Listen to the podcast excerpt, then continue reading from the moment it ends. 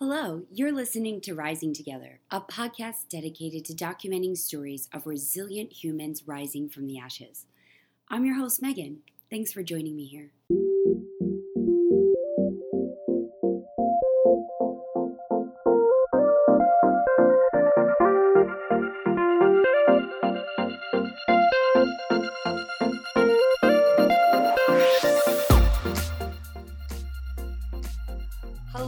Everyone, and welcome to another episode of Rising Together. I'm your host, Megan, and I'm so excited today to be here with my wonderful new friend, Alison Hillman.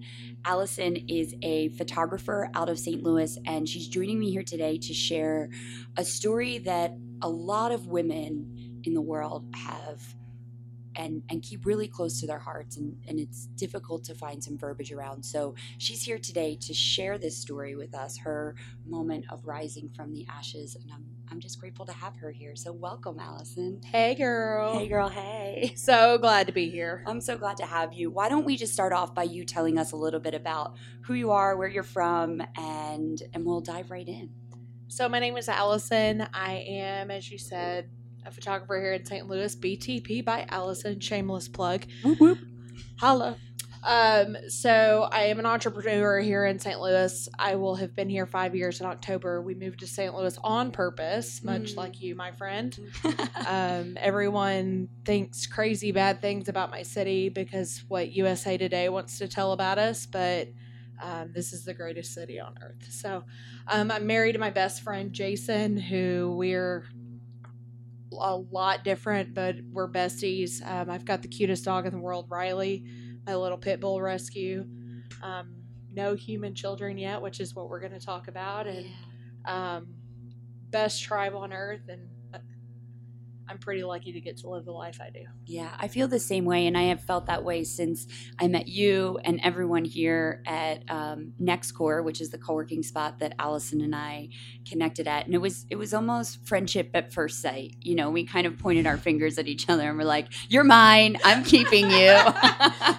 it was really lovely. So I'm so honored today that you wanted to come on here and share your story of rising from the ashes, and so let's dive right in. Why don't you kind of set the stage for us and take us into one of these moments that really formed you, that really made you made you look at your life differently than you ever had before. So um, September 6th will make nine years with my husband, and um,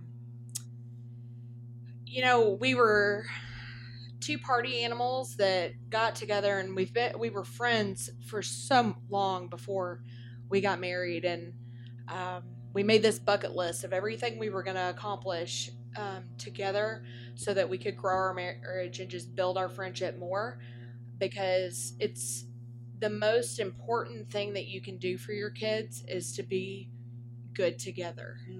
And I grew up in an atmosphere where my mom and my birth father just they weren't good together. And um, they realized to be separate, you know, that toxicity didn't need to be there, but even I didn't want to put that on my kids because whether you realize you do or not, you do. So we created this bucket list and we traveled all over the place. And then the last item was ready to be checked off the list Hawaii.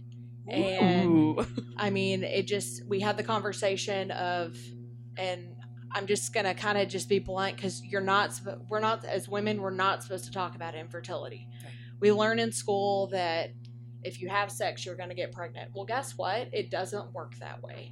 so, and I remember Jason and I having this like purposeful conversation that we weren't gonna have to pack condoms for Hawaii because we were gonna have try to have a baby, and it was just, um, and then we did it. And I went for my annual gyno appointment, and um, to tell her, hey, we're gonna do this, and so some things happened, and um, two weeks before Hawaii, I get a phone call, and it's she said, um, "I hate to break this to you, you do need to pack condoms for Hawaii," and I'm like, "Well, that's weird," um, and the nasty c word no one wants to hear Mm. comes up in cancer. And so we found out that I had um, what we thought was precancerous cells on my cervix. Um, I was going to have surgery right after we got back from Hawaii. to get rid of those and not to freak out because they were precancerous. It wasn't a big deal. She got in there and it actually, there was some cancer there. And Mm. so went through the whole process of getting that to go away and we fixed it and I didn't have to do intensive treatment from there. Praise the Lord. Um, and then everything looked as it should. And I still wasn't getting pregnant. Still wasn't getting pregnant. And then we moved to St. Louis and there was a lot of stress between selling a house. So we took, um, just took a step back and it's like, well, maybe the stress is causing issues. Well, then I got a doctor here and she goes, Alison, I have absolutely no idea why you're not getting pregnant. Mm. You should be. Everything is where it's supposed to be. We fixed your hormones. We fixed this. We fixed that.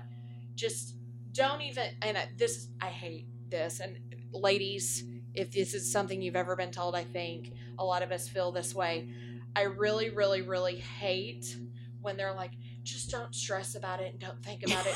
just sleep with your husband. And it's this magical unicorn. It's going to happen. And it's just, and as a woman, when my husband, from the time he knew what he wanted to name his son, he knew it in in sixth grade that he wanted to be an accountant, and he knew he wanted to be a dad and a husband. And those are the things. And my husband's a very simple guy, but he's, and I couldn't make him a dad. Mm. And that's heartbreaking because I have this man that I'm madly in love with, and just that one dream I can't make happen. Yeah. And there's nothing I've wanted more than to be a mom. Right. Because pretty badass chick and I have a lot of You fun. and- are a badass chick. You are you a know, badass we chick. go. We have season tickets to the Cardinals, and we go to all these concerts, and we have that missing piece of our story, and it's just it was so heartbreaking, and I got really down and depressed, and I gained like a million pounds, and Which not literally doesn't help anything, No, right? nothing. So, let's let's recap here. You you know you finally meet your guy, your best friend, you know your partner. You guys have a very shared vision of you know what your life's going to look like, and then boom, a cancer diagnosis, and and like you said, so much gratitude that it wasn't any more serious than it was. So like you overcome this really big hurdle, which that in and of itself could be a moment of rising from the ashes, oh right? yeah, absolutely. But there's a bigger piece on deck for you, right? Because you want you, you guys want to start this family and it's like part of your shared vision and now there's this big elephant in the room that like you know is bringing up all of these difficult emotions for you. So it's kind of like that burning and I see your cooling off period, you're rolling around in the ashes of kind of trying to figure out what's next. So how do you find your voice around that? How do you start to support yourself to like grapple with this new reality that you know there's a likelihood that you might not be able to have your own children or what it means to be navigating infertility? I think I had to be fearless for a second because these are really hard conversations. Because, like, we've been taught that if you're broken in a sense, and to me, and I had to grasp this, infertility doesn't mean that I'm broken. Hmm. Everybody, you wouldn't tell a diabetic that can't properly produce insulin that they're broken. And it's literally no different. I can't produce a baby. Right. Eh, That's all it is. And so, fully grasping that within myself so that I could have that real conversation with my husband and be like, okay, so Jason, you've always wanted a Jason Jr. What if he doesn't look like us? Right. What if we get him when he's two? Then what? And so we had to have that conversation, and we finally came, okay, so we're going to look at adoption agencies and look at maybe even the foster care option, which is what we've decided is best for us. We Which are just such a brave and and courageous choice. So Well, we want a good kid, and there are good kids that need a good home, so it just makes sense. so many good kids that need good homes right now, you know. Um, so we had that conversation, and um, I grew up in a very southern family where you know, like we've said before, you can't talk about certain things, and so we finally got them to wrap their brain around that this is what we're going to do, and it's a great thing, and you know, sometimes it took them a little bit longer to catch up with us, but it was fine. Um, and so now, you know, I, there was a point that I started to apologize to my mother in law a few months ago. and she, she just laughed and she said, Why are you apologizing to me? If we get a three year old in the beginning, they're easier to spoil and cuddle. so it just, um, I kind of had to forgive myself and wrap my brain around that this is okay. yeah. And one, I'm not alone. There's so many women out there that have gone. I've heard so many stories of people that, because everyone wants to tell their story once you realize there's that connection. It's like, well, this is what happened to me. And I've heard a million times, well, when you adopt your first baby, you're probably going to get pregnant six months later. So, which is And fine. you're like, and if fine, that happens, that's- awesome. I'll have a basketball team. So, anyway. No, I love it. Um, so what I hear you saying is that number one, you had to have some deep conversations with yourself, you know, and exercise a lot of self compassion. I mean, what's RuPaul say? If you can't love yourself, how you expect to love anybody else? It's Can so I get an amen? Amen. it's so true. It's so true. And you know, the piece that I love that you touched on was finding your voice around this, like not only in in your relationship with your husband, but with your family members. And there's so much power in owning that story right and like you said there's like these floodgates of connection when you start talking about these you know somewhat taboo subjects and and they're only taboo because we make them taboo Absolutely. right because there's no space for us to honor exactly what we're doing here these moments of like true transformation. Because you know even though this is this is difficult and it changes your awareness of who you are in the world and how you expected things were going to go down it, it doesn't make you anything other than what you are which is enough and perfect and you know here for a divine intention and so you know now that you you find that support and you're kind of looking back outside of some of the lessons you shared with us already what were your biggest takeaways about you know i grappling with infertility or like having that be a label? How did you kind of transcend that? How did you help yourself rally to overcome that? So, um, my faith is very, very strong. And I think the big thing for me was knowing my faith story of what Christ has done for me and everything, and loved me enough to come and die for me. And even for just me, he would have still done it. And like, that is adoption is such, to me, so correlated with that. And then also, um, on one side of my family, kind of a shaky past that I'm not even going to get into. Um, but I learned at an early age that friends are the family you choose for yourself. And you've been around my tribe that I have the I have the greatest group of people. And like the fact that my best friend Christian always refers to, well, when little Deuce gets here and he's out with Uncle Christian, like knowing that they're they're ready. My tribe's ready, and it's going to change our tribe for us to have kids. But Yeah. like they're ready, yeah and it won't matter that they don't look anything like me or yeah anything like that. So, um, that was the biggest lesson for me is I've already learned that I already have adopted family, and um, they love me no matter what. I know it's so true, and I mean, I, Alison and I have only known each other here in St. Louis for about a month since I've been here, and she invited me over to her house for a barbecue, and I was, I fell into the arms of like one of the most amazing groups of humans that I've ever met. So much so that like. And this is just serendipitous. When I was coming in here today to record with you, Denise, uh, your friend Denise, texted Mhm. me and was like, "We got to plan a ladies' night," you know. And I think I love Alison, that girl. I, I do too. Shout out to Denise. Um, it is such a reflection of you, right? Like we are who we surround ourselves Absolutely. with. And I think that you hit on a really big thing here that friends are the family you choose. And I know that deeply. Like um, a lot of people have, on this podcast have um, heard my best friend Sharon come on. She's like a sister to me.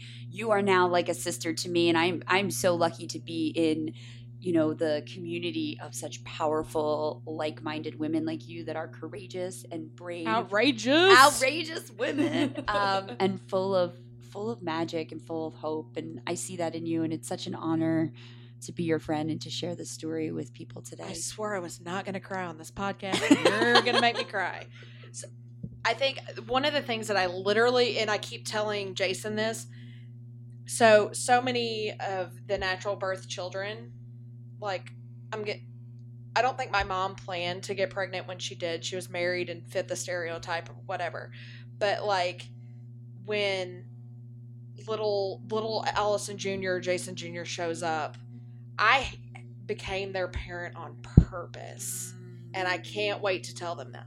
They were chosen. They literally were my kid on purpose.